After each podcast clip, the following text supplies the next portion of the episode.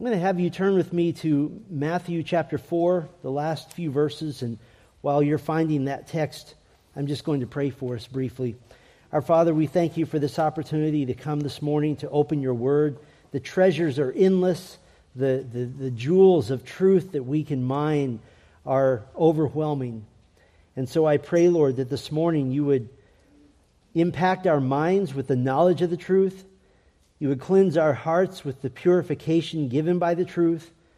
And then that you would thrill our souls with the knowledge that we have a king who is coming, that we serve a God that we have never seen and yet we see through Scripture. And there will be a day when every eye shall behold him.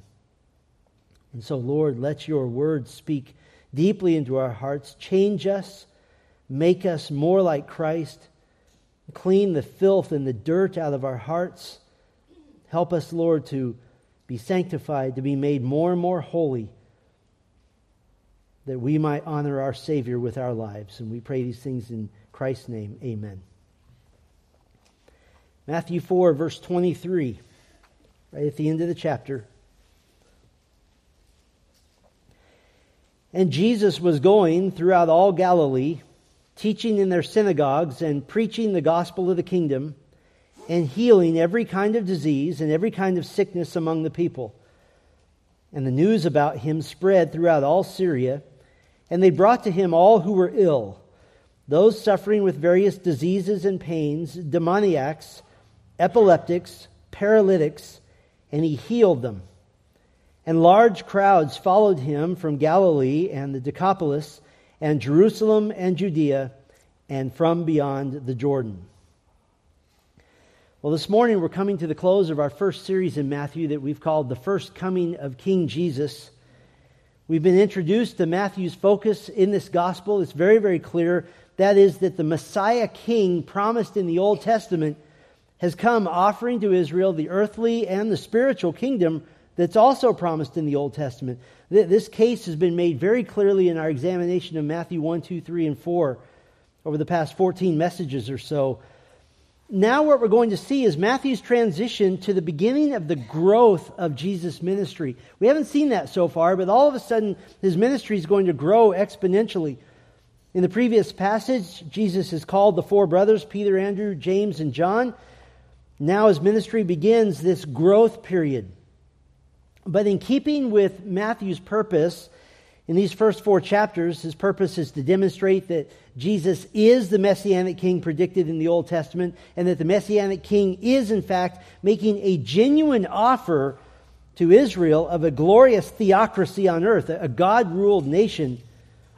This morning, we're going to see in this final section really the, the capstone, the, the icing on the cake, and that is the qualifications of the king. The previous passages we've looked at have utilized evidences such as the genealogy of Jesus, the Old Testament prophecies about Jesus, the, the response of Joseph and Mary to the announcement of Jesus, the response of the wise men to Jesus, the authoritative kingly bearing with which Jesus conducts himself in commanding his disciples. And those are all wonderful proofs, but now we get to Jesus himself. And he's going to demonstrate that he's absolutely in a class by himself. And in fact, in staying with our kingdom theme, Jesus is going to show beyond a shadow of a doubt his matchless, his unparalleled qualifications as king. And these are undeniable. And I'd like to divide these into 17. Just kidding, we won't do 17. but you weren't surprised. I'd like to emphasize four qualifications of our king, and, these are epic. Every one of them is epic. Four qualifications. First, the king has authority over Israel. The king has authority over Israel. Those who are detractors of the idea that the kingdom of Christ on earth will be focused first and foremost on Israel as a nation, I believe they have quite an uphill battle to prove that God has given up on Israel. Yes, ultimately, Israel's leaders would officially reject Christ, and as we'll see later on in Matthew's gospel, Jesus himself, he's going to change his style of preaching, and he is going to officially condemn Israel for what they're doing. and what they will do in killing them, killing him rather as their true king. And yes, Jesus is giving a genuine offer now at this moment in this text, a real and genuine offer to be the king of Israel. But God's ultimate plan was that Jesus must be rejected in order to pave the way for him to be the sacrificial lamb of God to pay the penalty of sin, which is the greatest, the most pressing problem of Israel, the most pressing problem of all of humanity. But the case that somehow God has permanently rejected Israel as a nation is very difficult to make because the plethora of Old Testament passages that predict Israel will reject God and that God will restore her as a nation are just, they're just everywhere. And I understand, and you understand, the arguments that are, are some flavor of the church is the new Israel, or Israel and the church are interchangeable as the people of God. We understand that. But those arguments are thin, and they're based on just a very few questionable references, none of which make that case airtight. In fact, God already said that Israel was going to reject her Messiah. That, this is not a surprise. He already predicted this. Isaiah 53, the great chapter concerning the suffering servant Messiah, in verse 3, Isaiah is speaking prophetically on Israel's behalf, and he writes, He was despised, and we did not esteem him. Israel rejected him. And then in verse 5 of Isaiah 53, speaking of the death of Christ and the theological reason for his death, that he was pierced through for our transgressions. He was crushed for our iniquities. For whose? For Israel's. In context. And you might say, but I'm, I'm not Jewish and Jesus died for me too. That's right. That's because God in his grace gave the new covenant to Israel and has included Gentiles in that blessing through Christ, through Israel, to all the nations. That was his promise to Abraham. Isaiah 53 is Israel centered. And if you want to look at the greater context, Isaiah 52, the chapter before, is Israel centered. Isaiah 54, the chapter after, is Israel centered. And so Jesus' ministry, he, he begins Israel centered. And this is important. To him, it's not a waste of time. If, if God's ultimate plan was to reject Israel outright, he wouldn't be wasting his time. For him, this is an investment, even though Israel will temporarily reject him. And how do we know he began Israel centered? Well, verse 23 gives us three big clues. First, Jesus is teaching in the synagogues. He's teaching in the synagogues. This is completely Jewish in nature. The synagogue, uh, synagogue just is an English pronunciation of the Greek word, which is a compound word. This just means the bringing together place, the place where we come together. The synagogues developed after the exile with those who returned as they spread out across the region. They were local places for gathering, for, for prayer, for the study of the Torah, for the, the law of God. They were even used as a community court for disputes meeting places for fellowship times, for celebrations. And unlike our local churches, generally, synagogues were open all the time. And they, you could have debates or speeches fairly spontaneously, and it functioned as the Jewish version of the town square. And so, if you wanted to go find out where a bunch of Jews were hanging out, you went to the synagogue. And that's where Jesus goes. Matthew is very clear here. He makes the distinction between the teaching of Jesus and the preaching of Jesus. Now, there's a lot of overlap to those two, but it seems the teaching part of his ministry in Galilee, that the northern province of Palestine or Israel, the teaching part is specific to the synagogues. This is where people who wanted more detailed information about the Word of God, this is where they went to learn. This is where they went to understand. And so it seems most likely that his teaching ministry is focused on those who are already familiar with basic content, the basic understanding of kingdom theology. Those who understand that there is a Messiah given in the Old Testament, there is a coming kingdom, and want to know details. So his teaching is very detail oriented. We even do this in our own church. Our Bible Training Institute, the Bible survey portion that we teach, is designed under the assumption that the listener has already read the particular book of the Bible that we're teaching about. And so the teaching ministry of Jesus would be more the advanced kingdom theology that he would have been giving. But the second reason we know that Jesus was Israel centered at the outset, not only was there his teaching ministry in the synagogues, Jesus was preaching the gospel of the kingdom. Literally, the good news of the kingdom. This is a call to action based on the truths that are being taught. What will you do with this truth? Will you believe? Will you be in the kingdom? And because the teaching of the, of the truth in their synagogues, the preaching of the gospel of the kingdom, isn't phrased teaching and preaching in the synagogues, it's fair to assume that the preaching portion may have been more open air, more public as Jesus was in the habit of preaching, even by the seaside at the Sea of Galilee, or even in, in individual homes. In the synagogues, the explanations of Scripture and specific teaching concerning the kingdom is accompanied by now a more general call to obey the truth. And this is very highly specific to the Jew, because it was to the Jews initially that God promises this kingdom. Now, Gentiles will share, but Israel is the catalyst and they're the primary nation of the coming kingdom of Christ. And the third reason we know that Jesus is Israel centered at the outset, he begins by healing only Jews. He begins by healing only Jews. The specific Greek word used at the end of verse 23, among the people, that specific word is used 13 other times in Matthew, and every single time it refers to Jews only. When Matthew in his gospel refers to other people, he uses ethnos, meaning anyone who's not Jewish, and it's most often translated Gentiles. But at the end of verse 23, every kind of sickness among the people. Later on in Matthew 15, Jesus is going to affirm that I was sent first to the lost sheep of whom? Of Israel. That was his initial primary focus. So Jesus is demonstrating in no uncertain terms the king has authority over Israel, and he's making an investment in his future nation. We could identify a second qualification. The king has authority over all disease. The king has authority over all disease. Verse 23 says that Jesus was healing every kind of disease and every kind of sickness.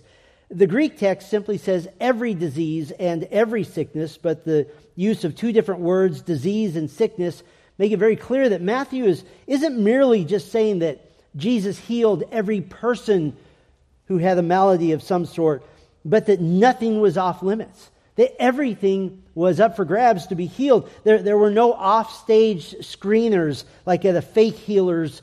Did I say fake healers? That's what I meant to say. A fake healer's basketball arena event to make certain that only certain types of physical ailments get seen by the superstar on stage in the glittering jacket.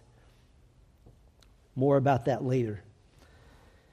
Jesus healed every type of disease. First of all, it's a general word for an illness or a disease of any kind that's identifiable that the medical knowledge of the day could, could provide a name for it at the very least. Maybe they didn't have a cure, but they had a name for it. They knew what it was.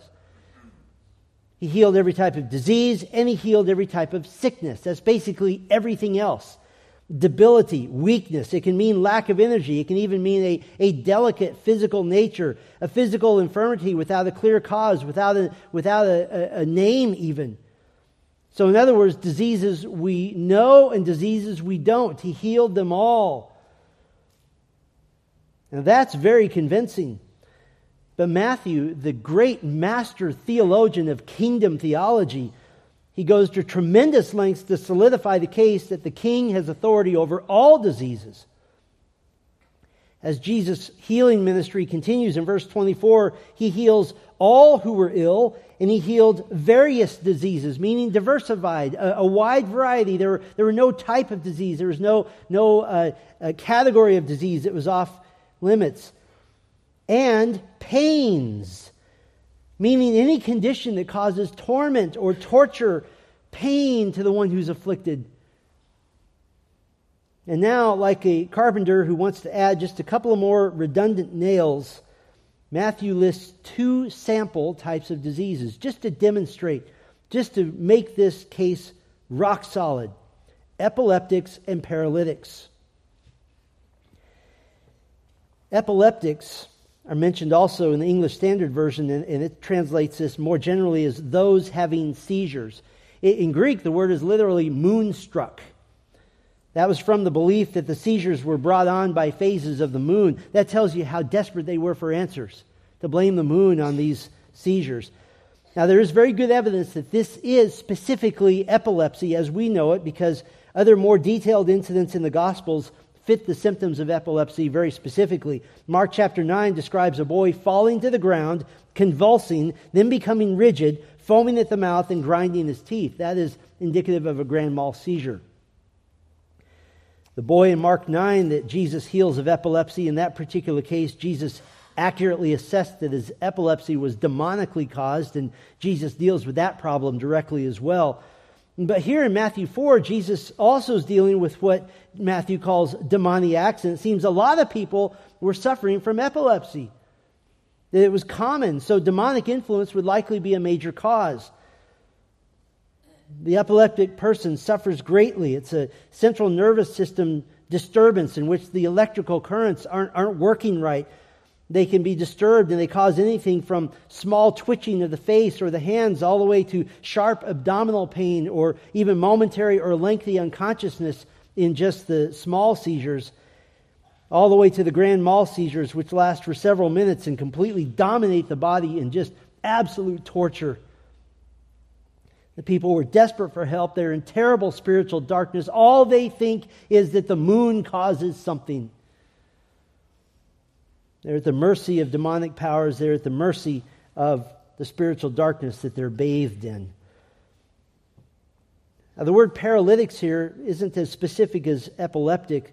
This is more of a general term, and it could have a variety of meanings. It could be a partial paralysis from an injury at birth or afterwards, uh, causing an inability to walk. Very often in the Bible, epileptics are also called the lame. It could be an organic disease of the central nervous system causing a, a temporary or a permanent loss of feeling or, or voluntary muscle control.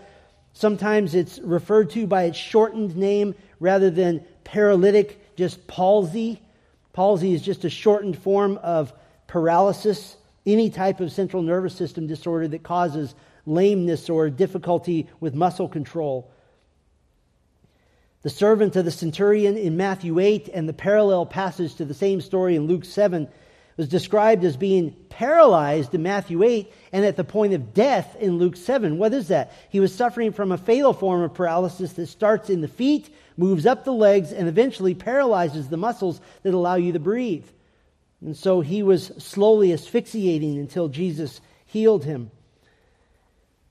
Jesus is often seen healing paralytics. Again, it seemed to be a very common malady in the ancient world. Even in our world today, with all of our advanced technology, everything we know, all of our medical prowess, and with accessible vehicles and accessible buildings, paralysis or palsy, central nervous systems disorder are, are life altering and they're mostly incurable. And Jesus is just healing them one after another, after another, after another. To put it this way, in the region of Galilee, by the time he was done, everyone could walk. Everyone. Unless we think this is just a, a quick little sentence here, I, I don't want to rush by this. I want you to imagine the scene of person after person being brought to Jesus, having maybe just had a grand mal seizure or, or in the middle of one, and he's suddenly freed and in his right mind and, and strengthened can you imagine those with cerebral palsy, either barely walking or having to be helped by family, coming to Jesus, suddenly having the electrical currents in their brain work right, their previously useless muscles and limbs now in perfect full working order? Can you imagine those paralyzed, those paralyzed from birth even, having to be cared for and washed and cleaned and fed? In a time when life already was just a daily fight for survival in a hand to mouth existence. And they're suddenly strong. Yeah, it might have been one thing for Jesus to declare, I have authority over all disease. But he demonstrated it in no uncertain fashion, person after person after person after person. The Gospel of John says that if all the miracles of Jesus were actually recorded, they would fill the libraries of the world. But these healings are directly connected to the coming kingdom. And this is what I want you to get. They're connected to life that is yet to come. Jesus is proving that he is the king that will rule, and this kingdom is what, what will be, it'll be a place where the king eradicates disease on a global level. He's just giving a little preview here. What a tremendous thing to look forward to. There's a third qualification that Jesus demonstrates the king has authority over all evil. The king has authority over all evil. In verse 24, we get a one word mention the demoniacs were brought to Jesus, those oppressed by demons.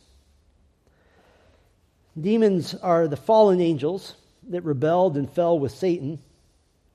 Satan is called in Matthew 12 24 the prince of the demons. Demons fall into two groups, generally speaking. Group number one are free demons. They have a, a certain amount of limited freedom to oppose God as Satan, Satan's underlings. These are certainly the demons that Jesus is dealing with here. There's a second group, confined demons, which 2 Peter 2 4 says have been cast into the pit or the abyss of chains of darkness, being kept for judgment at the end of time. Jude, verse 6, says that they're kept in eternal bonds for judgment in the great day. And what's the reason that they're, they're confined? Why are they confined? Why are they these two groups? Jude 6 says they, quote, abandoned their proper abode. There's very good evidence that these demons abandoned their proper abode, their proper place, their limits given by God by taking human form and that these are the, quote, sons of God in Genesis 6, verse 2, who took human women for themselves, multiplying wickedness on the earth and leading eventually to the flood of Noah. They're confined. Demons are spirit beings like angels, but they aren't omnipresent. They're not all present everywhere. They're not all powerful. They're localized and they follow the orders of their master, Satan. Demons are extremely intelligent. They even accurately identified the Son of God for exactly who he was in Mark chapter 1. They know their eventual doom. Matthew 8 29 says this. They know the gospel of Jesus Christ. They know the plan of salvation for men. James 2 19 says that the demons also believe what the previous verse describes as gospel faith, but they work against it on purpose. James 2:19 also says that demons shudder at their belief in God, at their belief that the gospel is true. It will lead to their eternal torment and they know it. It's not that the demons don't believe that the gospel is true, they just don't want anybody else to believe it. Demons have a well-developed doctrinal system which they promote, a system which often impersonates biblical Christianity in certain ways. Verse uh, 1 of 1 Timothy 4 says, The Spirit explicitly says that in later times some will fall away from the faith, paying attention to deceitful spirits and doctrines of demons. Human beings, in their own power, without God's help, have no power against demons, as the Gospels demonstrate, utterly powerless. And demons do all kinds of things. First and foremost, generally speaking, they try to counteract the purposes of God. They're working against God. They extend Satan's ruling influence in the world. Ephesians 2 says that Satan is the prince of this world, a, a temporary position allowed by God. They make Satan seem like he's everywhere. They make Satan seem omnipresent. Satan is not omnipresent. We may speak of Satan's activity. That doesn't necessarily mean Satan himself, but those under his rule. Demons can inflict diseases. They can possess animals. Mark chapter 5. They're adept at promoting false doctrine through false teachers. That's the main way they do that. Demons are at times used by God to carry out God's sovereign will. 1 Samuel 16 records that when God's favor left King Saul, God withdrew the positive help and presence of the Holy Spirit and instead, quote, an evil spirit from Yahweh terrorized him even in these gospel accounts with demonic activity on a rampage, by the way, because of the presence of the Son of God, demonic activity at a level that has never been seen since before the flood. God is using demons to demonstrate Christ's power and authority over evil. He's, he's using them to further the gospel because they help Jesus qualify himself. Demons are vitally concerned with the events of history and even of specific nations. Daniel 10, verse 13, references the prince of the kingdom of Persia fighting God's holy angels, a, a demon so powerful that it took the archangel Michael to come and achieve victory. Isaiah 24, 21 speaks of a day when Yahweh will punish the hosts of heights on high and the kings of the earth on earth. In other words, the demonic powers behind the kings and the kings themselves. And for millennia, demons have masqueraded as gods, playing the part of false gods, even to the point of demonstrating displays of power to convince the worshippers of the reality of their existence. Paul says in 1 Corinthians 10 that when someone sacrifices to an idol, they are sacrificing to demons. Demons may possess the spiritually helpless person. In the Bible, cases of demon possession include the indwelling of a demon or even many demons, even thousands of demons, exerting direct control over a person's mind and body now, there are some who dispute the idea of possession and they define it more as demonic influence or oppression. The result is the same, though. The result can be physical problems or what the world calls mental illness. If it's demonic in nature, there's no biological, neurological cause unless that's the means that the demon uses to cause this problem. I want to be very clear on two major points that we should bring up. First of all, Christians cannot be possessed by demons. Christians can't be possessed by demons. The believer in Christ is indwelt by the Holy Spirit, and if I could put it this way, the Holy Spirit doesn't share space. Holy Spirit provides protection. This doesn't mean that Satan and his demons are unable to negate or to, to provide a negative influence. Churches are beset by what Paul calls the doctrine of demons.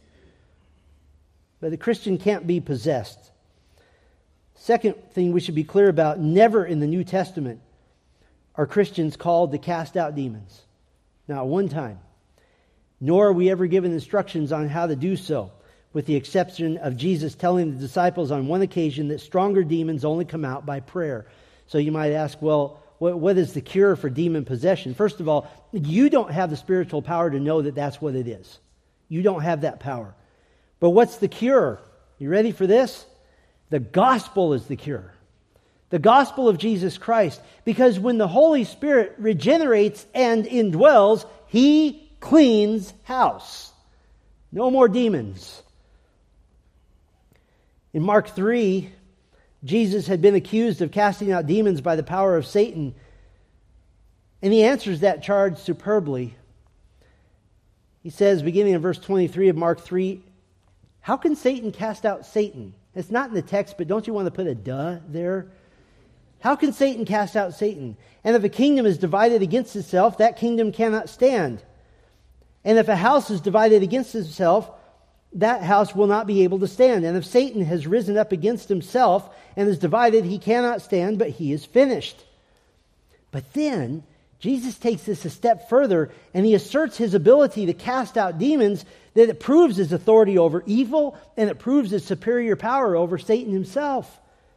He goes on to say, But no one can enter the strong man's house and plunder his property unless he first binds the strong man, and then he will plunder his house.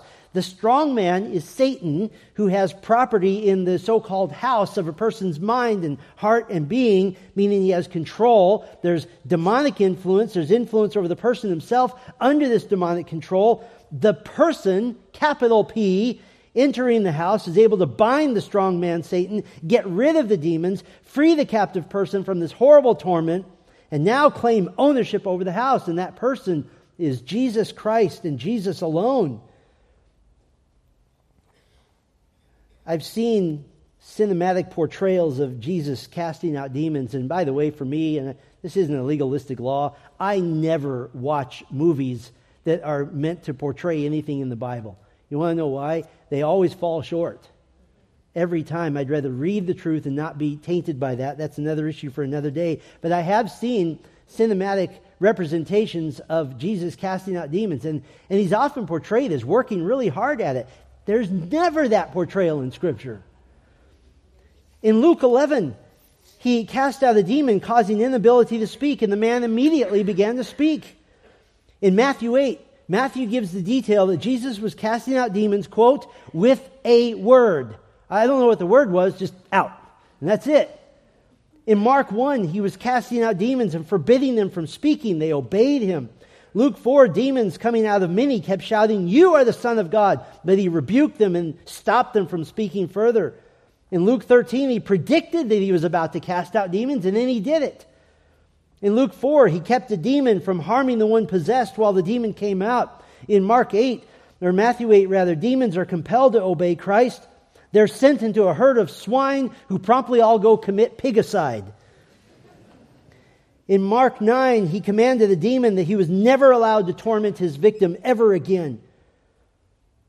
The testimony of those seeing this demon, seeing demons cast out, I think is best represented by the statement made in Matthew 9:33, nothing like this has ever been seen in Israel. There is no comparison. Earlier in chapter 4, verse 1 then Jesus was led up by the Spirit into the wilderness to be tempted by the devil. And we talked about his victory against Satan. And as soon as Jesus was victorious against Satan, he, he comes out swinging, so to speak.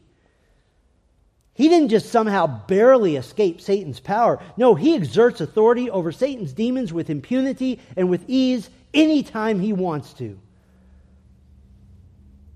Immediately, the kingdom of Christ is already making inroads, is already degrading the kingdom of Satan, already causing erosion to the kingdom of Satan, showing that Satan will ultimately be defeated.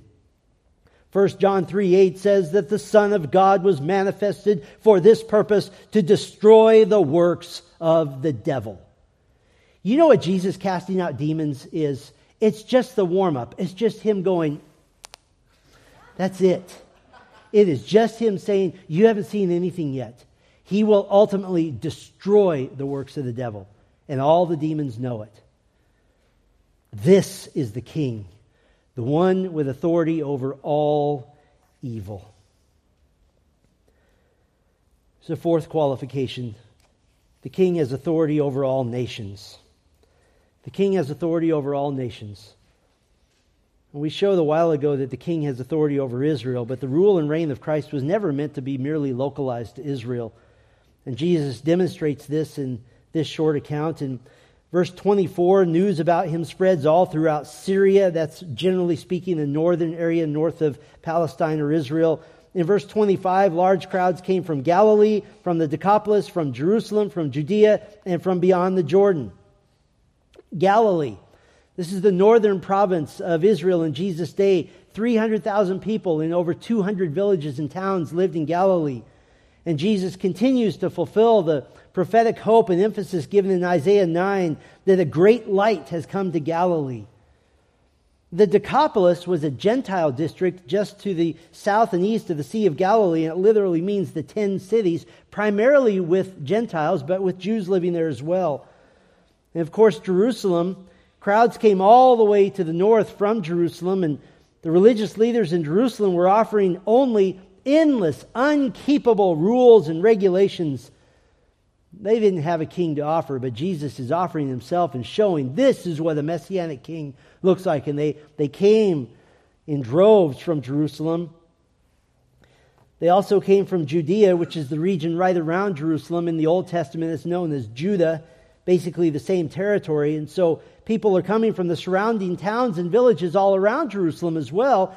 And then they're coming from beyond the Jordan, the region known as Perea, P E R E A the territory north and east of the Jordan River. What's Matthew's point here? Geographically, Matthew has basically drawn a circle around Jesus, a big circle. Now the word is spreading, and as we see throughout the Gospels, more and more Jesus intersects with the Gentiles, as represented by this small microcosm here of surrounding peoples. Because of his ministry to the Jews, his fame spread to the Gentiles, and now the Gentiles also are bringing in the sick and the oppressed among them. And so Matthew 4 just ends on this high note of Jesus absolutely showing his qualifications. And while some would say that the kingdom of Christ has already arrived or that it somehow arrived spiritually in some sort of invisible fashion, Jesus has clearly shown what will be normal in the coming kingdom when he returns. He's shown his first qualification the king has authority over Israel. Psalm 24 pictures in prophetic hope the coming of the King of glory to the holy mountain of God, Jerusalem. 2 Samuel 7 predicts the son of David sitting on the throne of David over Israel forever. In fact, some in the Gospels even recognize this and they call Jesus Son of David, have mercy on us. The first qualification, the king has authority over Israel. The third qualification, the king has authority over all evil. He has authority over all evil. Satan is the one that 1 Peter warns we must watch out for in this age. He is the one that Ephesians 2 calls the prince of the power of the air, the spirit that is now working in the sons of disobedience. He's the one that Paul calls in 2 Corinthians 4 the God of this world. But when Christ sets up his kingdom on earth, about the first thing he does, according to Revelation 20, is bind Satan in the pit or the abyss where all the bound demons are, and by logical inference, all the free demons are going to be bound with him as well. Can you imagine a world with no satanic influence? The fourth qualification the king has authority over the nations. Psalm 2 proclaims the coming of the Messiah to be the king over all the earth. We read earlier, Zechariah 14, that when Christ returns, he will be king over all the earth. Zechariah 2:11 we also read many nations will join themselves to Yahweh in that day and become my people. And yes, I skipped the second qualification. The king has authority over all disease. I want to camp on that for a little bit. Listen to our logic. If what is normal in the future coming kingdom is that Jesus will assert authority over all Israel, He'll assert authority over evil by binding Satan. He'll assert authority over all nations by reigning visibly and in person.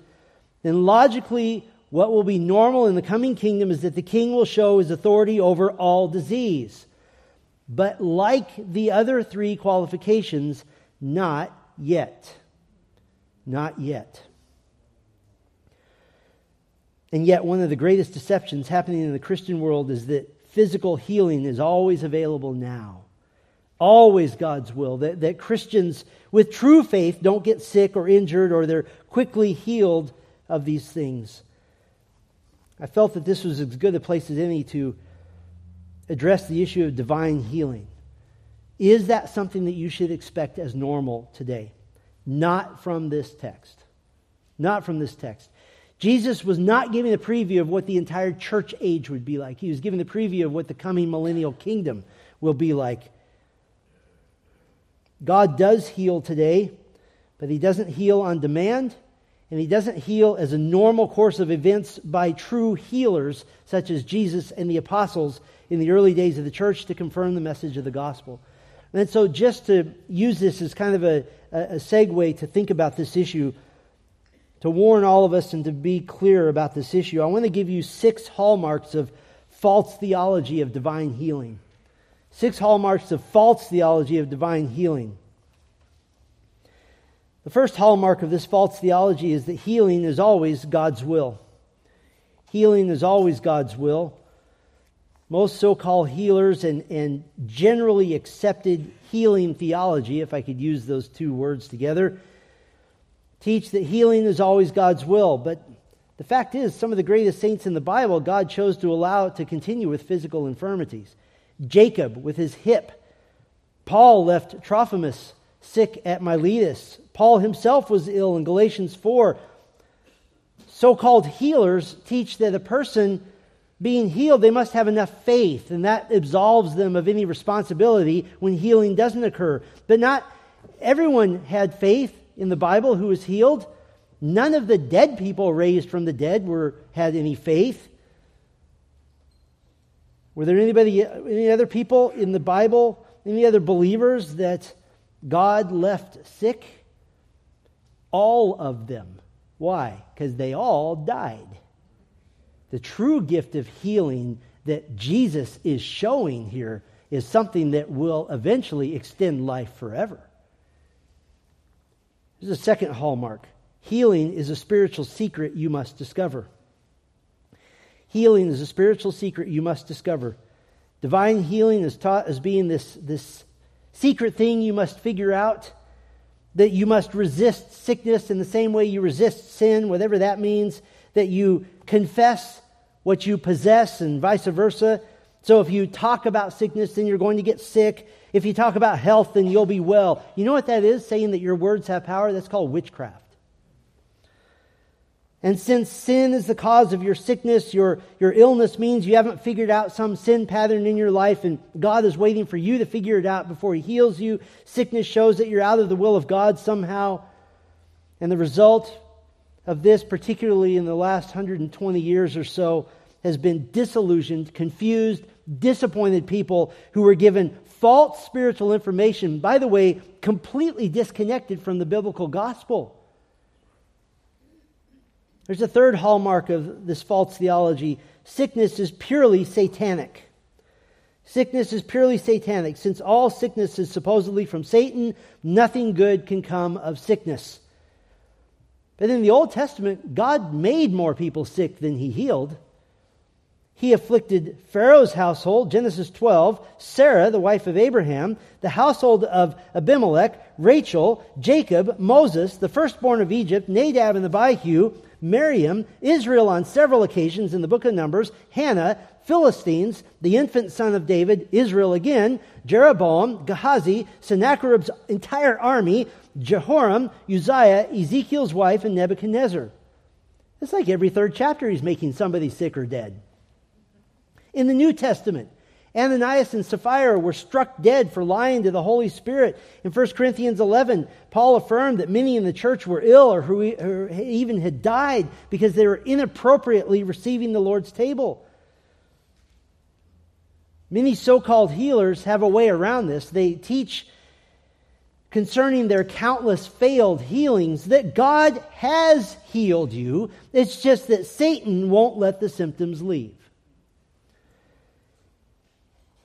You know how many people in the Bible Satan made sick? One. Job. Job 1 and 2, and that was with God's permission.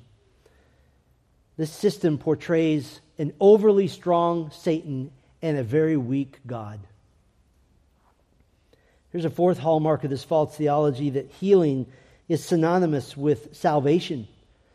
The healing is synonymous with salvation. How can you tell a faith healer who's, who's a fake. First of all, they all are, so that's easy. But secondly, the gospel gets put to the wayside. It, it's not about the gospel. Healing is confused with spiritual salvation, such that the main emphasis is healing itself with barely any mentions of the gospel. That if God heals you, you're saved because God has clearly shown favor to you. That, and, and it's emphasized something like this Isn't it great that God has forgiven you of your sins? But it's much better that He's healed this problem with your foot. And that's the emphasis given. What's the proper emphasis?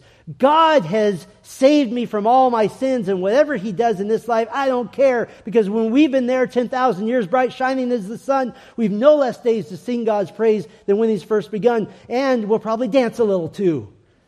So, what you do to my foot in this life, it doesn't matter. It doesn't matter. You cannot equate healing with salvation. And you know how we prove this? God healed unbelievers.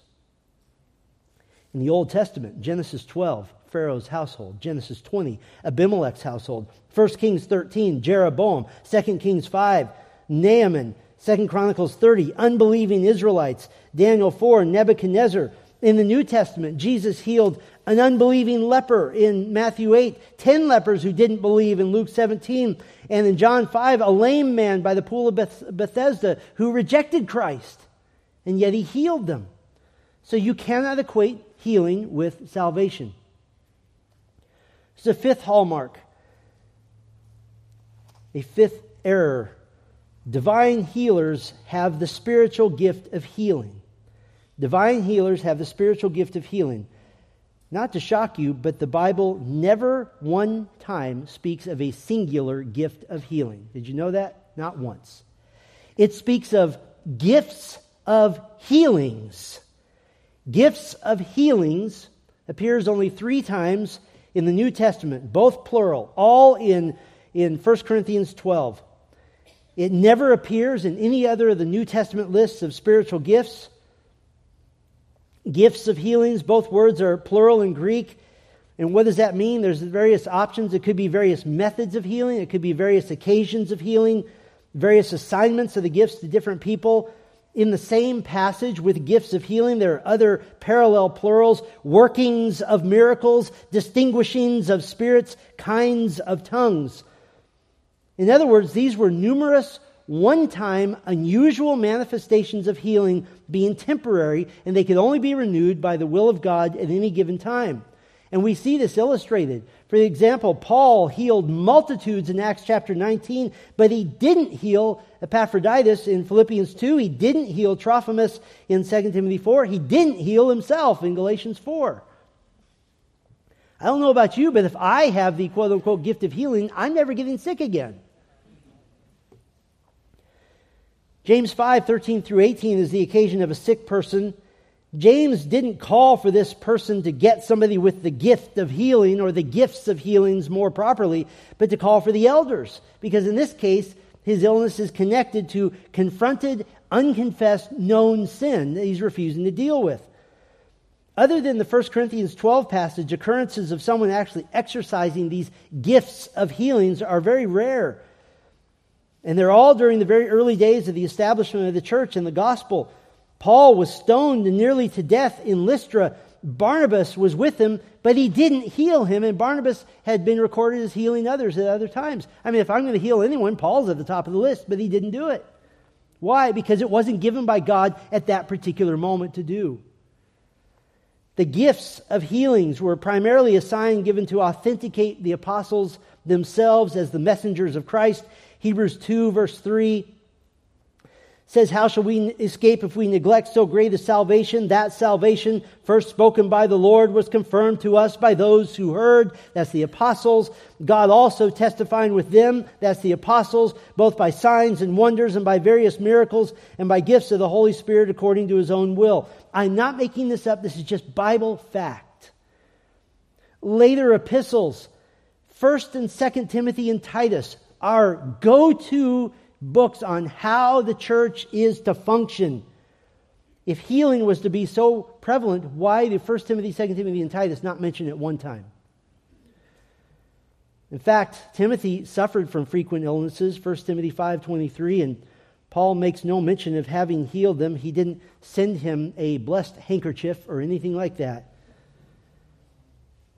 The apostolic signs gradually disappeared. They were less and less forefront. They had served their God intended purposes. And listen, this is just the short version of this. This is easily provable. There's not enough information on the gifts of healings to prove a theology that some people still have it. They don't, and history has borne this out. And every person who claims to have what they call the gift of healing is always associated with a false gospel, always associated with terrible theology, always associated with leading people spiritually astray. When Jesus and the apostles were healing, it was most often spectacular and healing many multitudes of people of every kind of illness, not just those that could be faked or psychosomatically conjured up temporarily Stories of so called healings being very temporary are so many that I won't bore you with listing all the ones that have been discovered. Let me give you one more hallmark of this false theology. Divine healing might be gradual or even partial. Divine healing might be gradual or even partial. This is a very convenient theology because when you have 10,000 people in an auditorium and somebody on stage that doesn't quite do what you hope they're going to do, then you can proclaim, well, healing's on the way. That's not what happened in the Bible, though. When God healed miraculously through the Old Testament prophets, through Christ, or through the apostles, every single healing had numerous qualities in common. The healings were instant and immediate. In all of Jesus' healings, only three have any sort of delay. And the delay is not days, weeks, or months, the delay is minutes or seconds. The healings were in public for anyone to see. The healing was spontaneous, not during a planned event such as a so called healing service where you had to go through a screener and, and nine out of ten people are sent back to their seats in dejection. The healings included illnesses that were unknown or untreatable by medical knowledge of the time. Healings were always complete, they were always irreversible, and the healings were undeniable. You know who it's important to find out did not deny the miracles of Jesus? It was his enemies. They never said the healings were fake, they believed them. Now, to be very clear, to use a double negative here, this does not mean that God is not healing today. This is different than the gifts of healings. But the purpose of Christ's healing ministry was very much not only to demonstrate his love and compassion, but to demonstrate what the coming kingdom would be like.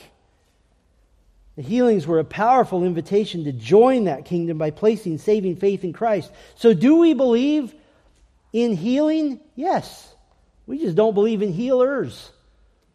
We don't believe in them. They don't exist today. We don't need them. Now, let me poke a little hole in this and then we'll try to fill it up again. Because someone might ask, but what about Psalm 103, verse 3, which says that God heals all your diseases? And what about 1 Peter 2, 24 and 25, which quotes Isaiah 53 that says, By his wounds you have been what? Healed. Well, let's just do a little Bible study. Let's start with the 1 Peter 2 passage. 1 Peter 2, 24 and 25, and I'll, I'll just, we're short on time, so I'll just highlight this for you. There's five elements to these two verses, and they all have to do with one thing salvation. You have the event of his salvation, 1 Peter 2:24, he himself bore our sins in his body on the tree. You have the reason for salvation, so that having died to sin, we might live to righteousness. You have the necessity of salvation, for you were continually straying like sheep. You have the outcome of salvation, but now you have returned to the shepherd and overseer of your souls. And right in the middle, you have the means of salvation. By his wounds, you were healed. You have the event, the reason, the means, the necessity, the outcome of salvation. Salvation, salvation, salvation, salvation, salvation. What is that talking about? Salvation. Psalm 103, verse 3, in its greater context, that God is the one who pardons all your iniquities, who heals all your diseases, who redeems your life from the pit, who crowns you with loving kindness and compassion, this is a greater picture, same as 1 Peter 2, of spiritual salvation, which, by the way, will ultimately result in what? God healing all your diseases. When you are in your resurrection body, you won't even get so much as the sniffles. And so, will God heal all your diseases? Absolutely. Die first, and it's done. But staying consistent, the four ways the king demonstrates his authority are all things yet to come. The false expectation of divine healing as somehow being the norm has done such harm to the church. It's promoted demonic ideology that God's intention is that, that now is the best and most blessed life that you should enjoy. It has separated God and the gospel. It has put the emphasis on getting something from God instead of worshiping God. It certainly has taken away any idea of walking through trials by faith because if you have a trial or an illness, that means something's wrong with you and God is mad at you. I can't speak for every Christian, but I think I speak for all of you here. I enjoy a blessed life. I enjoy a blessed life. Only the Christian can look at trials with a future view. Only the Christian can say your best life later and be excited about that. I've had the opportunity to do a lot of counseling with families with believers with a fatal illness. And you know what? One of the issues that comes up is that Christians don't want to get treated. They're like, why would I walk through three years of agony when I can go home in a couple months? Only the Christian can do that. Because our death is the glorious entrance into the presence of Christ. Only the Christian can say, Life may be filled with difficulties now. It may be filled with infirmity now. It may be filled with sickness and, and handicap and inability and, and pain, even.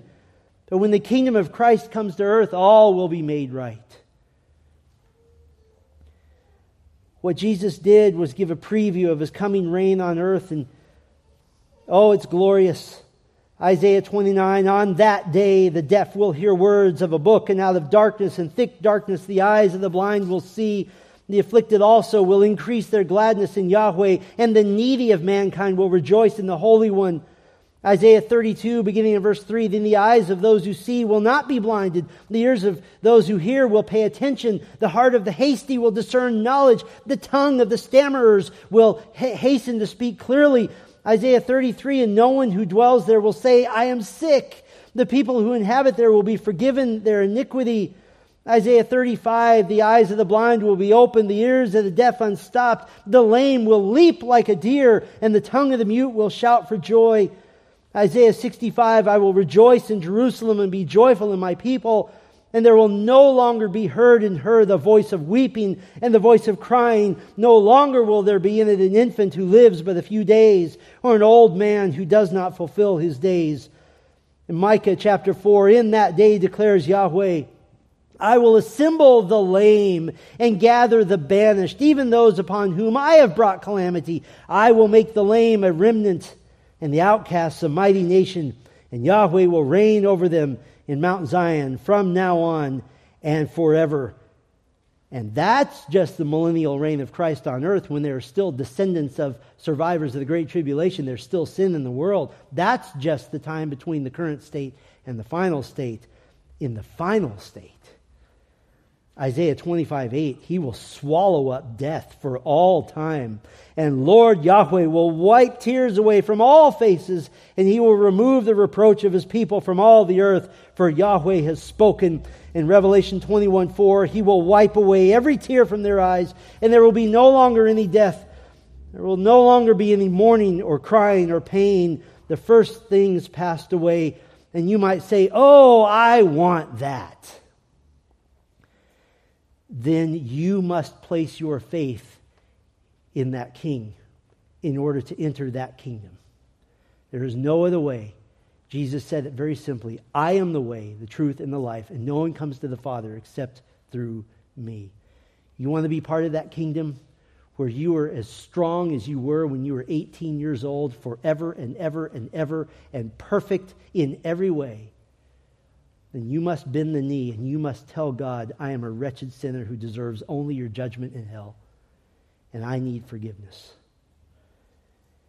And then He'll give you a new heart, and He'll qualify you to join that kingdom. I, I know for some who listen to the preached word, there are some who doubt, and some who are still constricted by, oh, I'm not sure if all of that's true. But when you're in heaven, could I give a giant, righteous, holy, I told you so? Jesus told us to pray. Thy kingdom come, thy will be done. Healing, authority, perfection, everything on earth as it is in heaven. That's a prayer for the future. It's our hope for the present. Let's pray. Our Father, that is the prayer that the Lord Jesus taught us. Your kingdom come, your will be done on earth as it is in heaven. And while we live in the world now that is ruled by the prince of the power of the air, the God of this world, we are not ruled by him. We are ruled by the King who lives in our hearts through the Holy Spirit. We are citizens of the kingdom of heaven. And we look forward to that grand invasion when Christ comes and takes back what is rightfully his and turns this into the world that it was originally meant to be. And so, Lord, for those of us who know Christ as Savior, we're thrilled beyond measure at the authority of our coming King. How powerful and mighty and strong He is.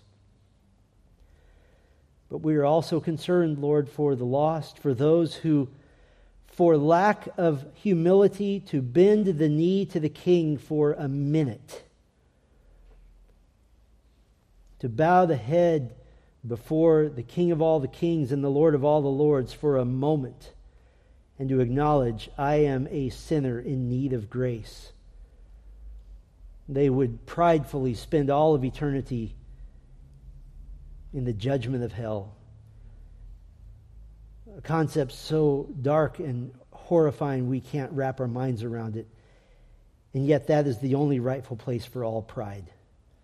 And so, Lord, I pray for a man or a woman, a, boy or a girl hearing this message, that this would be the day that they believe that the King has all authority authority over their sin, authority to forgive sin, and authority to transform them from being citizens of the kingdom of darkness to citizens of the kingdom of light. May you save this day because you are a good and mighty and gracious God. And it's in Christ's name we pray.